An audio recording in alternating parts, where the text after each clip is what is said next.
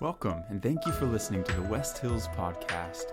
West Hills Church is a balanced, engaged, authentic, disciple making church that serves the St. Louis, Missouri area with Sunday services at 9 and 10:45 a.m.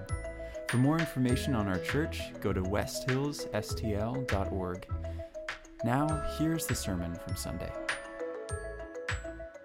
One year for my birthday, when I was probably eight or nine years old, um, and despite the warnings of movies like A Christmas Story that I would shoot my eye out, uh, my parents decided to buy me a BB gun.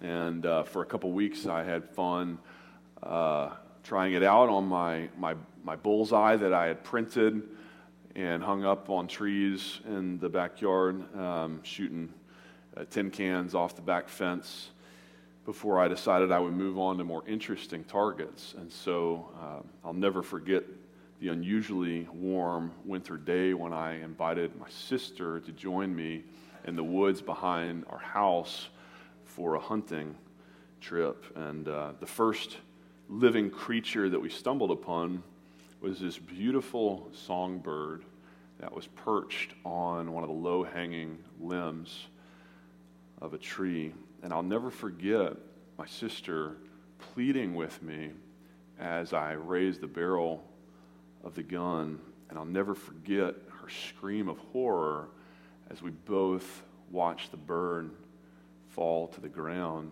because that was a pretty good shot. But most of all, I'll never forget that sickening feeling in my gut as I knelt alone over the lifeless body of this beautiful bird, and two cold, hard truths began to sink into my young heart for the first time in my life that death is real and death is appalling. Death is real and it is appalling. It's supposed to elicit that kind of response from us. Once we are confronted with these two realities, most people will spend the rest of their lives desperately trying to avoid both those truths at all costs. We spend billions of dollars a year on anti aging products, billions more on uh, exercise equipment and gym memberships, and even billions more than that on healthcare costs, attempting to mask, slow, and counter the process of dying. But really, we are just delaying the inevitable.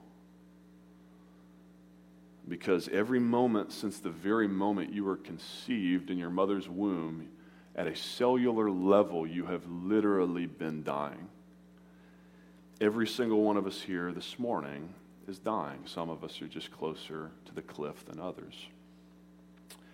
And so, what do we do when we can no longer keep the reality of death at bay? Well, when we're forced to attend a funeral or to visit the nursing home or to drive over that raccoon carcass in the middle of the highway that you couldn't swerve safely and avoid. What do we do? Well, we try and convince ourselves that maybe death just isn't as horrifying as we think it is. We refer to it in softer euphemisms like she left us or he passed on.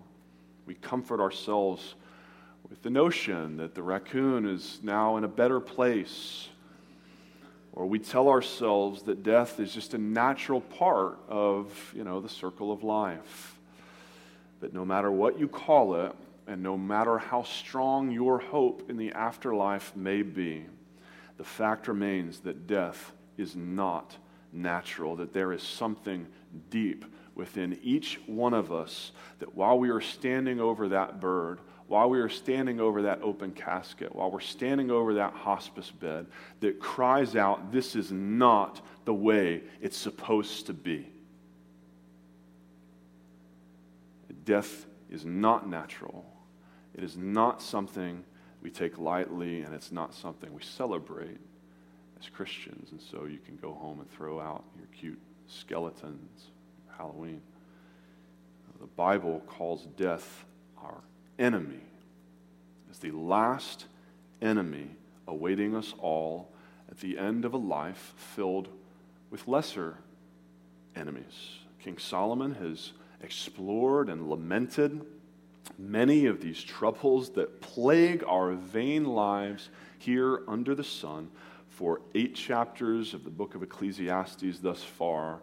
Adversaries like oppression, folly, poverty, loneliness, suffering, but none of them compares to our last enemy. Life is kind of like a video game, you know, where every level gets progressively harder, and all the while you're just anticipating, you're dreading that last level, that final enemy you know you're going to have to face. So you know it's going to be the toughest one of all. I must have tried a hundred times when I was in middle school to beat the last level of GoldenEye 007, where you face off against Trevelyan face to face on the cradle. Never did beat it. But it turns out in the game of life, not the terrible board game where you try and die with the most money. Solomon already told us that's a stupid way to live back in chapters 5 and 6. No, I'm talking about the r- real game of real life. In life, our last enemy is far tougher than Trevelyan or some pretend estate tax you pay. In fact, death isn't just tough to beat, it's impossible. Scientists estimate that 117 billion people have walked our planet, and aside from the 7.8 billion of us still alive today, death has killed every single one of them. Now, one of my elders handed me a little card after the first service that said, What about Elijah? What about Enoch? Okay, there was a couple exceptions in the Old Testament. But for the most part, death is undefeated. The scoreboard reads death 109.2 billion, humanity zero. Death is undefeated. At least death was undefeated.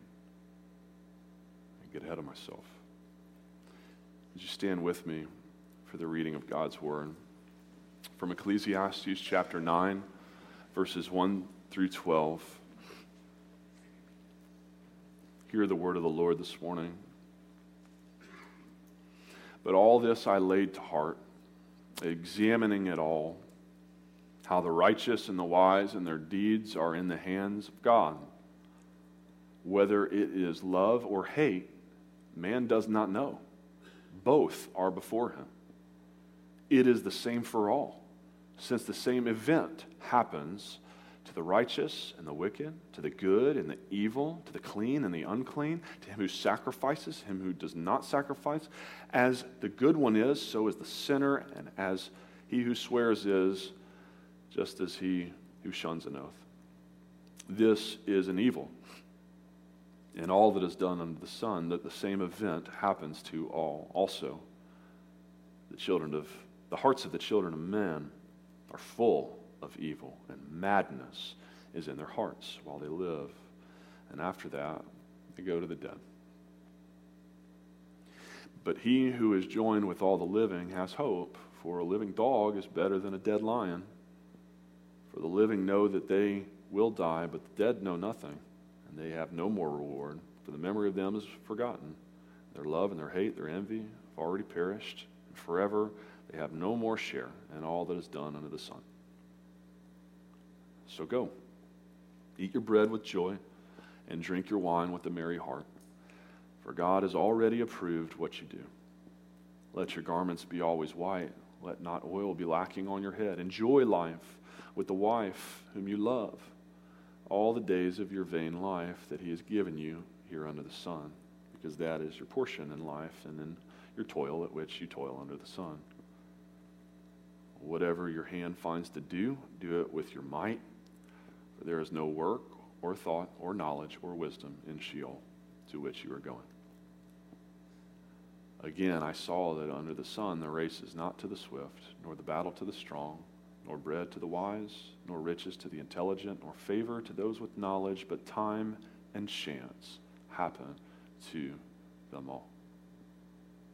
For man does not know his time. Like fish, that are taken in an evil net, and like birds that are caught in a snare, so the children of man are snared at an evil time when it suddenly falls upon them. This is the word of the Lord. Thanks be to God. Let's pray. Father, teach us to number our days this morning, that we may get a heart of wisdom. In Jesus' name we pray. Amen. You may be seated. Solomon has been tracing this theme of death in every single chapter of Ecclesiastes thus far. There's a reference to death every chapter, but this morning he finally confronts death, this greatest of all evils under the sun, head on.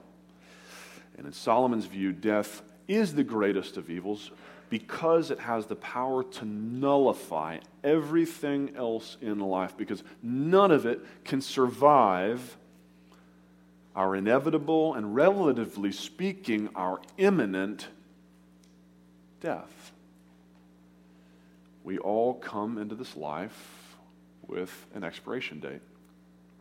And hence this morning's culminating sermon title Life is Hevel. Remember, Hevel is the Hebrew word repeated 38 times in these 12 chapters of Ecclesiastes that literally translate translates as smoke, breath, vapor, mist.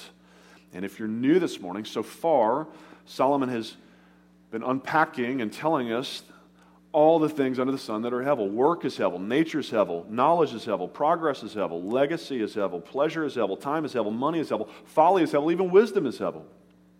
But this morning, Solomon is going to sum all of it up with his conclusion that all of life is hevel. Because from an eternal perspective, from a biblical perspective, that is what our lives here under the sun really are. They're but a shadow, a mist, a vapor, a breath. Psalm 144 4. Man is like a breath, a hevel. His days are like a passing shadow. Psalm 102 3 and 11. For my days pass away like smoke, hevel.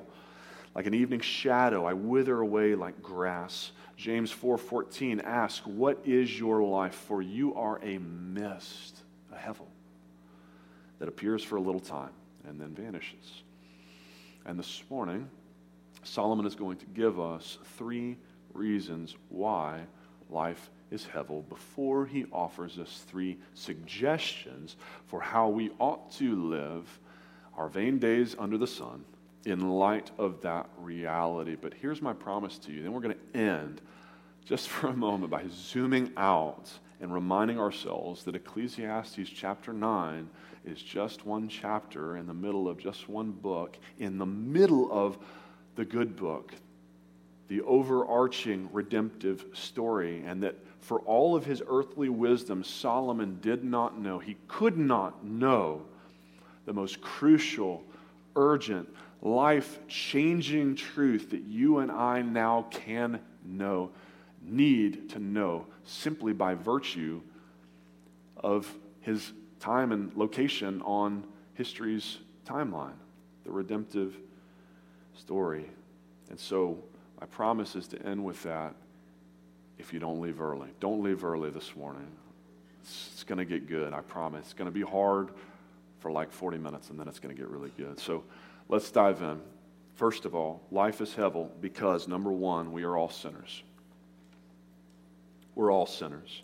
The opening of chapter 9 here reads almost like a conclusion, like Solomon's reasoned deduction based on all that he has observed thus far, leading up to this point in chapters 1 through 8. He opens verse 1 with this But all this that I've written before, all of it I laid to heart, examining it all. And here's his conclusion the righteous and the wise and their deeds are in the hand of God. And for the 1.5 seconds that it takes us to pause after that period before we read on to Solomon's next thought, next sentence, that sounds like a really comforting truth, doesn't it? I mean, it certainly was when we grew up singing about it in Sunday school. He's got the whole world. Right? And you, you don't, we don't sing it in a minor key. It's not dismal, you know. It's a happy thing. He's got you and me, brother. He's got you and me, sister, in his hand. It's a good thing. Solomon's not so sure. He says, whether it, God's reaction to our being in his hand, whether that is love or hate, man does not know. Both are before him. Both are real possibilities for God love and hate. Sure, God may react to you being in his hand with love, but you may get hate. God declares in Malachi 1 Jacob I have loved, but Esau I hated. Sure, Psalm 139, verse 10 comforts us that the Lord's right hand shall hold me if, like Jacob, we are among those who he loves. But Hebrews 10:31 warns us that it is a fearful thing to fall into the hands of a living God if, like Esau, we are among those hated. Psalm 11, verse 5, the Lord hates the wicked. Psalm 5, verse 5, you hate all evildoers.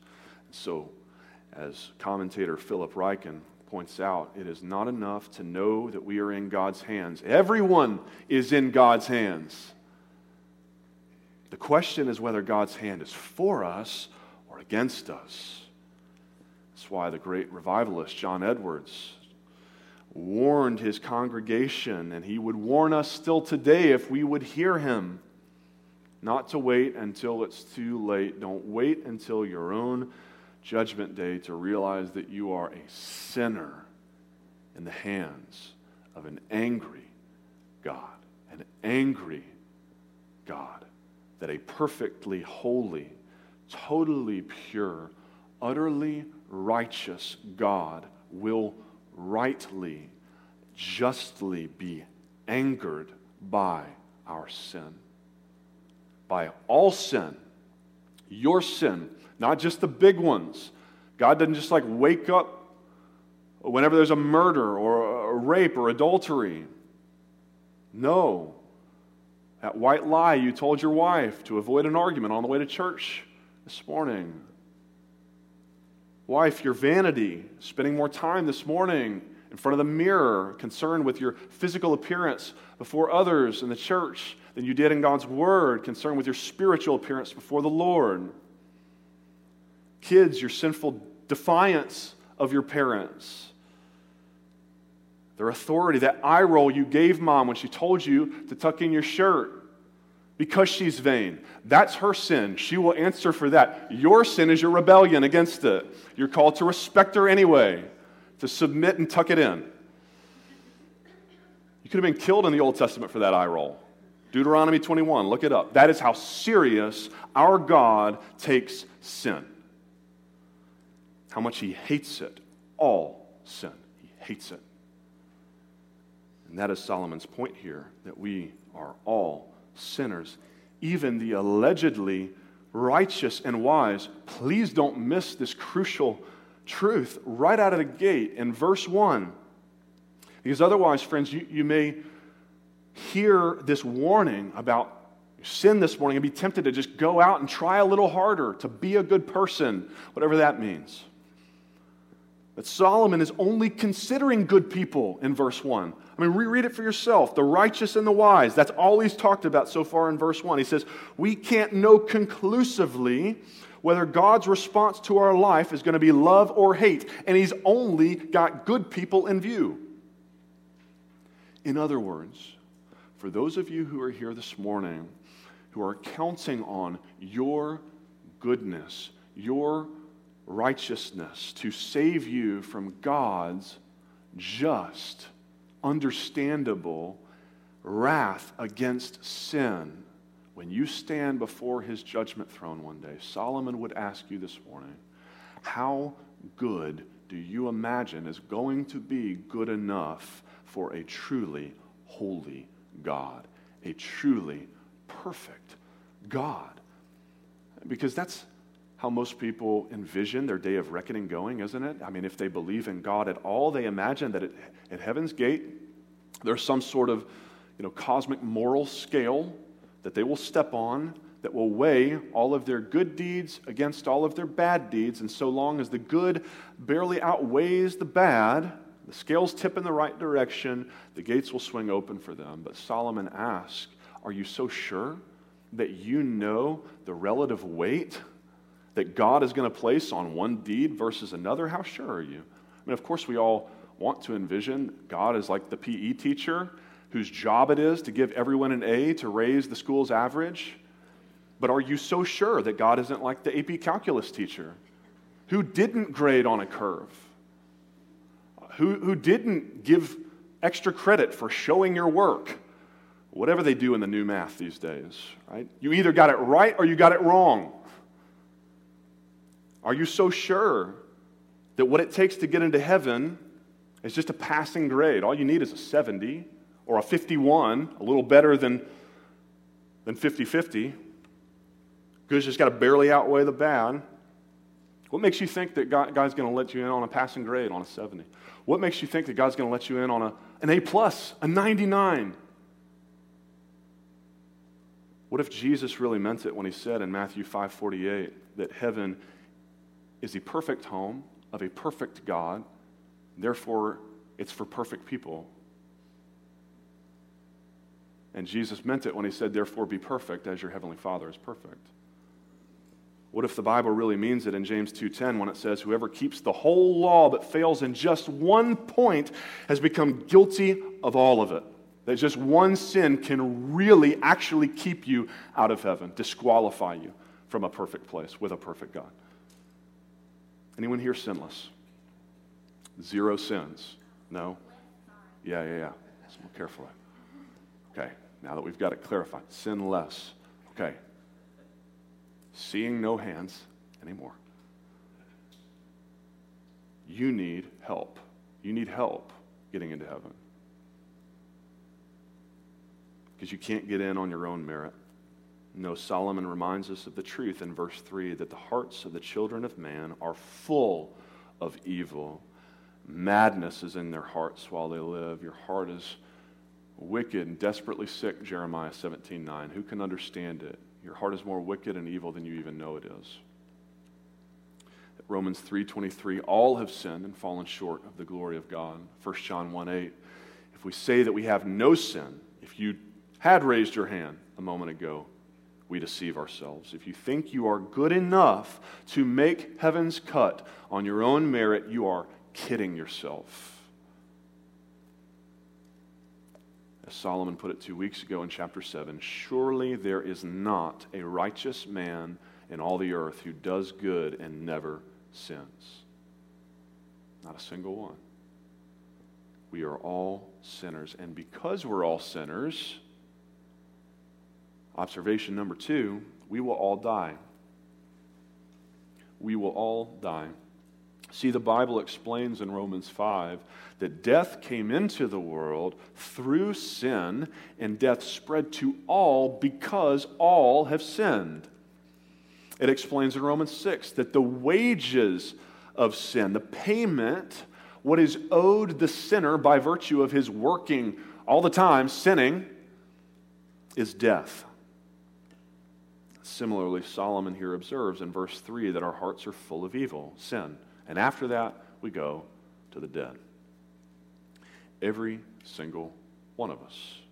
Verse 2 says it's the same for all. Since the same event, death, happens to the righteous and the wicked, to the good and the evil, the clean, the unclean, the sacrificer and the one who doesn't sacrifice, the good one, the sinner, the one who swears and the one who shuns an oath, to the church attender and the one who skips.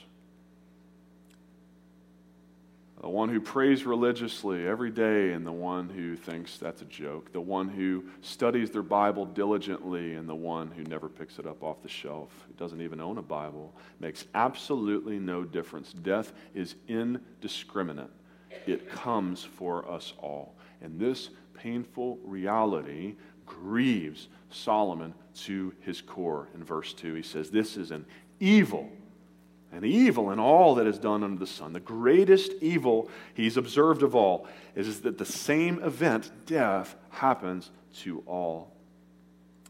And friends, it ought to grieve us as well. And God Himself tells us in the book of Ezekiel, I take no pleasure in the death, even of the wicked. It ought to grieve us, death. Will there be tears of joy at the funeral for a believer, a follower of Jesus, who we know is now in heaven with her Savior? Absolutely, tears of joy. But will they also be mixed with tears of sorrow, tears of loss?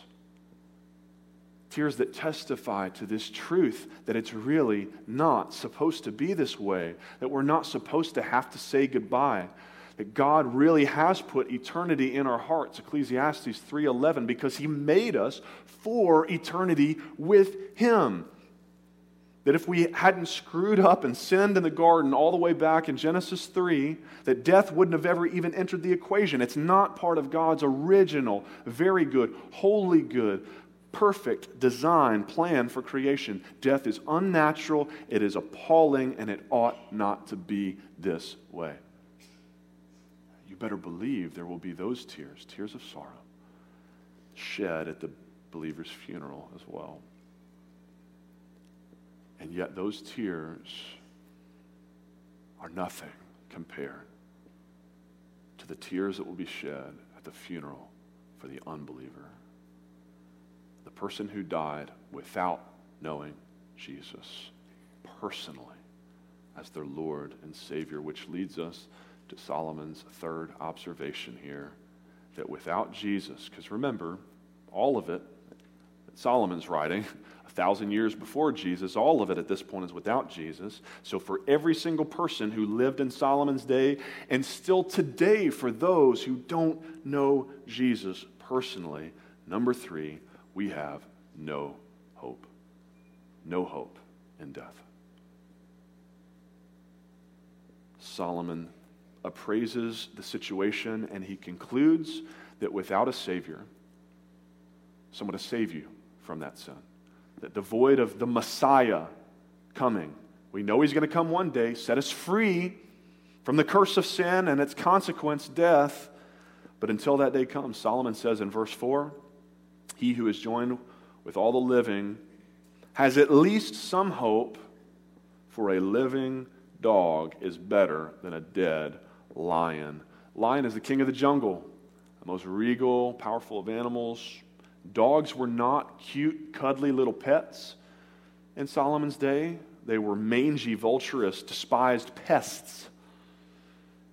But according to Solomon, better to be a living dog than a dead lion. Death is that bad, it's that hopeless.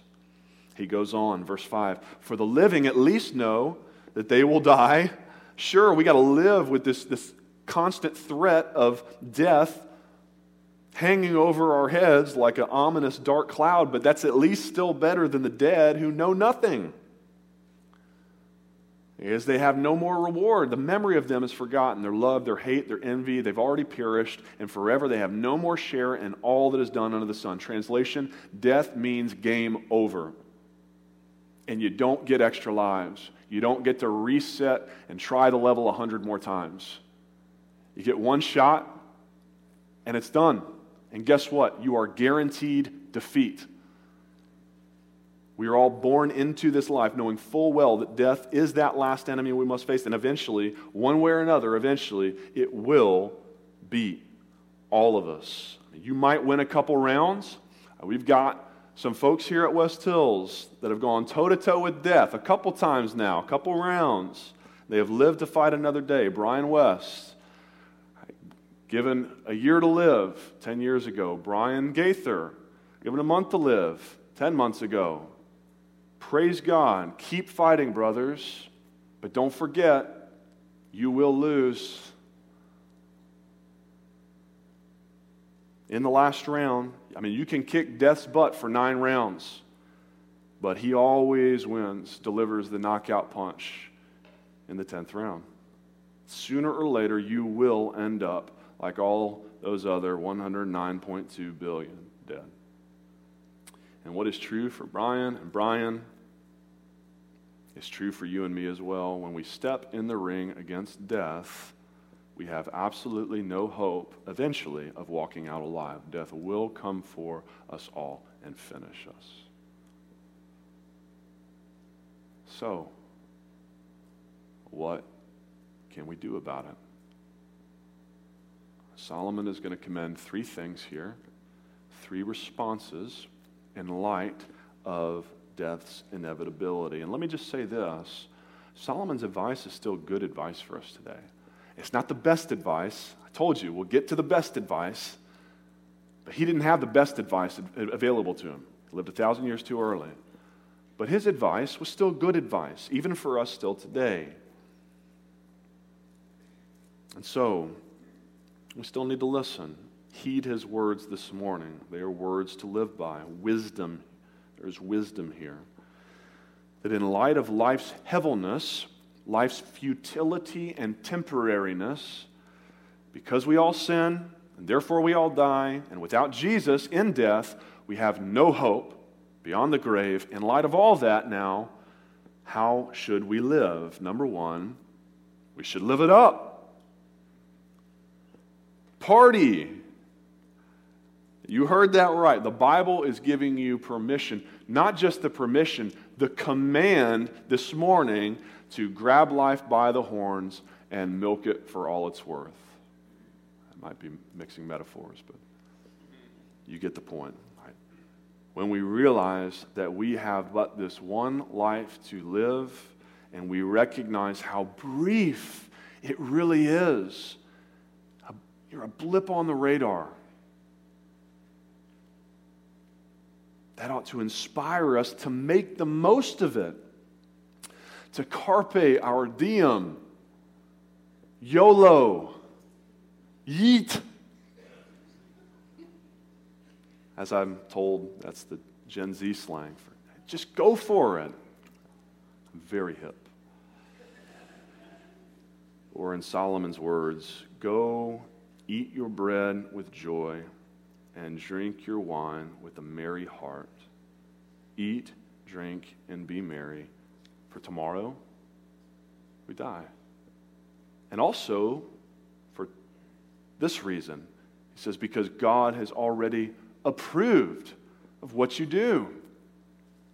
So get this. I mean, many of us may have grown up in legalistic churches First Baptist Footloose, where they replace God's commandment with their own. Thou shalt not have any fun. No drinking, no dancing, no gambling, which meant no cards or dice or really any fun games of any kind. No sex, unless it's between a husband and a wife, once a year to make a baby, lights off, missionary position. You can't enjoy it, you feel guilty about it afterward. But if they had just thumped their Bibles a little harder, it might have fallen open to the book of Ecclesiastes, and they would have had to deal with chapter 9 here.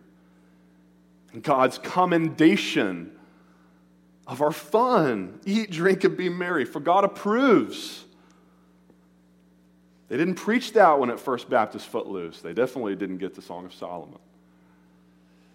They didn't preach 1 Timothy 4, 4 and 5. For everything created by God is good, and nothing is to be rejected if it is received with thanksgiving. For it is made holy by the word of God and prayer.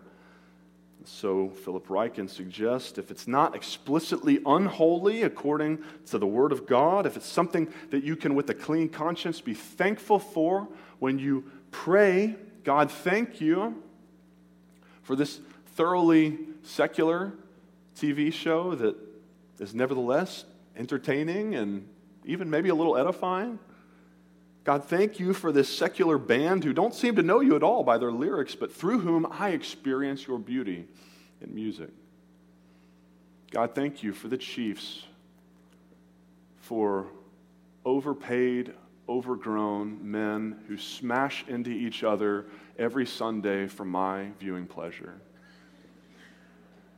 Solomon says, Go home this afternoon, crack open a beer, and enjoy the game with a merry heart, for God approves. And wives, while they do, you go out and get that mani pedi you've been wanting. You don't, you've been convincing yourself, but I don't need it. It's expensive. Of course, you don't need it. We don't need wine either in verse 7. We don't need oil for our heads. That's perfume, verse 8. You don't need perfume. But Solomon says, treat yourself. Let your garments be always white. Verse 8, Ryken explains white garments were like the dress up clothes of the ancient Near East for festive occasions. They were worn by war heroes in a victory parade, by slaves on the day they gained their freedom, by priests on the high holy days of Israel. In other words, put on your party clothes and live it up while you still can. Because it's going to be gone before you realize. Verse 9, enjoy life with the wife whom you love. Enjoy your spouse. Don't just tolerate him, don't just put up with her. Husbands, do you make it easy for your wife to enjoy you? Do you love her like Christ loves the church? Ephesians 5:25. Are you gentle with her? Colossians 3:19. Do you treat her with respect? 1 Peter 3:7. Wives, do you make it easy for your husband to enjoy you? Do you respect him? 1 Peter 3 1. Do you do good to him and not harm? Proverbs 31 12. Are you a Proverbs 31 woman or a Proverbs 19 woman? A wife's nagging is like a continual dripping of rain. Do you use sex as a weapon? 1 Corinthians 7 4. If you don't enjoy one another as a couple, then you need to get yourselves into marriage counseling and fix some stuff because you are breaking God's law. Marriage is a good gift given by a good God for your enjoyment because He loves you. And so too is work. Number two, we should work hard. Party hard and work hard. Verse 10 Whatever your hand finds to do, do it with all your might. Don't just tolerate your nine to five so that you can go live it up after work. Solomon says, No, grab your career by the horns as well. Find something worth doing in life and do it well. Put your whole heart and soul into it. Colossians 3:23 Whatever you do, work heartily as for the Lord and not for men. Do your job like you would if Jesus was your boss. Party on and work diligently as well. As philosopher David Guetta puts it work hard, play hard. But thirdly and finally, no 2000s pop music fans in here. Nobody got that reference. Thirdly and finally, Solomon advises number three, we should not get too attached. Don't get too attached to life here under the sun because it's nothing but a breath. You're going to blink and it will all be over. Verse 11 The race is not to the swift, nor the battle to the strong, nor bread to the wise, nor riches to the intelligent, nor favor to those with knowledge, but time and chance happen to them all. Life is unpredictable. You would think that the fastest runner would run the race, wouldn't you? You would think that the stronger warrior wins the battle that health and wealth and happiness would go to the wise and the righteous. But what about the tortoise and the hare? What about David and Goliath?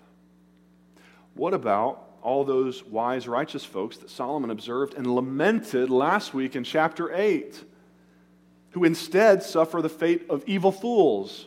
And vice versa, the wicked to whom it happens according to the deeds of the righteous. Life is unfair and it's unpredictable. And the most unfair, unpredictable thing of all is death. He says, Time and chance happen to them all, for man does not know his time. Like fish that are taken up in an evil net, like birds that are caught in a snare, so the children of man are snared at an evil time when it suddenly falls upon them. One second, you're swimming along, you're flying along, free as can be. The next second, wham, your name gets called. You're gone like that. Like my grandmother, who died of Rocky Mountain spotted fever from a tick bite when she was in her 60s. One day, she's strolling through the woods, enjoying her new retirement. A few weeks later, she's gone. One day you're enjoying a Halloween party in Seoul, Korea. The next minute you are trampled to death along with 150 people killed.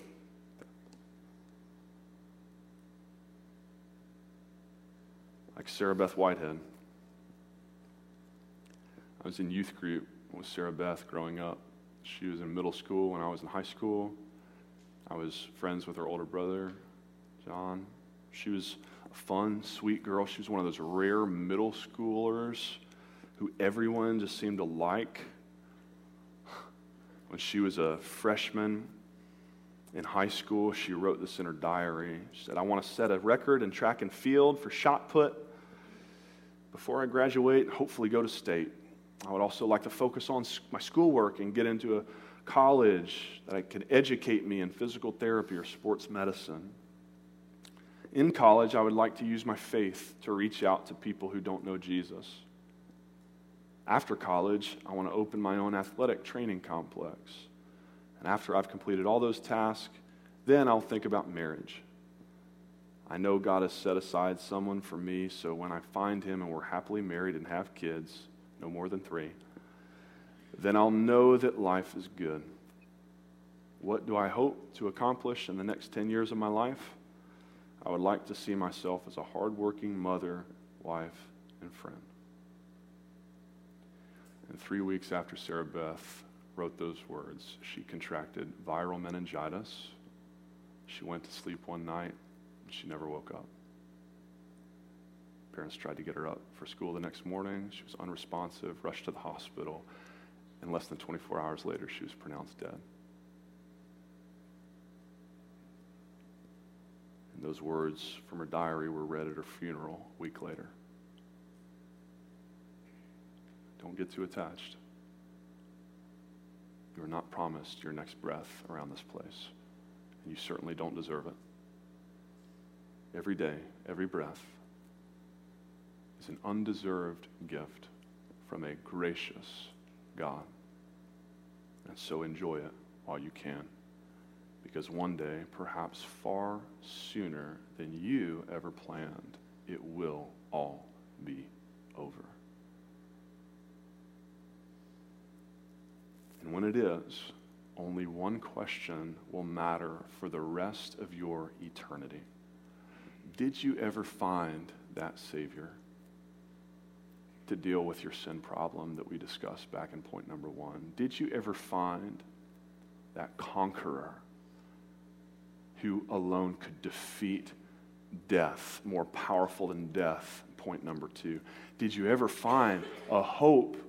that can last you beyond the grave.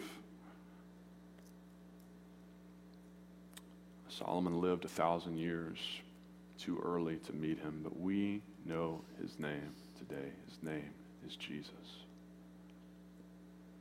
Jesus forgives sins. Jesus defeats death. And Jesus gives eternal hope. Trust in him today and you will be saved. Whoever believes in him shall not perish, but have everlasting life. Trust in Jesus today, and you will be blessed. Blessed are the dead who die in the Lord. You can be blessed in your death. Trust in Him today. You don't have to fear death any longer. Through His death, Jesus destroyed the power of death and delivered all those who, through fear of death, were subject to lifelong slavery. You can be set free from that ominous cloud. You don't have to fear death anymore. Fear, death anymore. Trust in Him today, in Jesus, and your hope can be secure in heaven according to God's great mercy. Jesus has caused us to be born again to a living hope through a resurrection of the dead, to an inheritance that is imperishable, undefiled, and unfading, kept in heaven for you. Is that your story this morning? Is that your hope this morning? I pray it is. It can be. If it's not, don't wait till it's too late.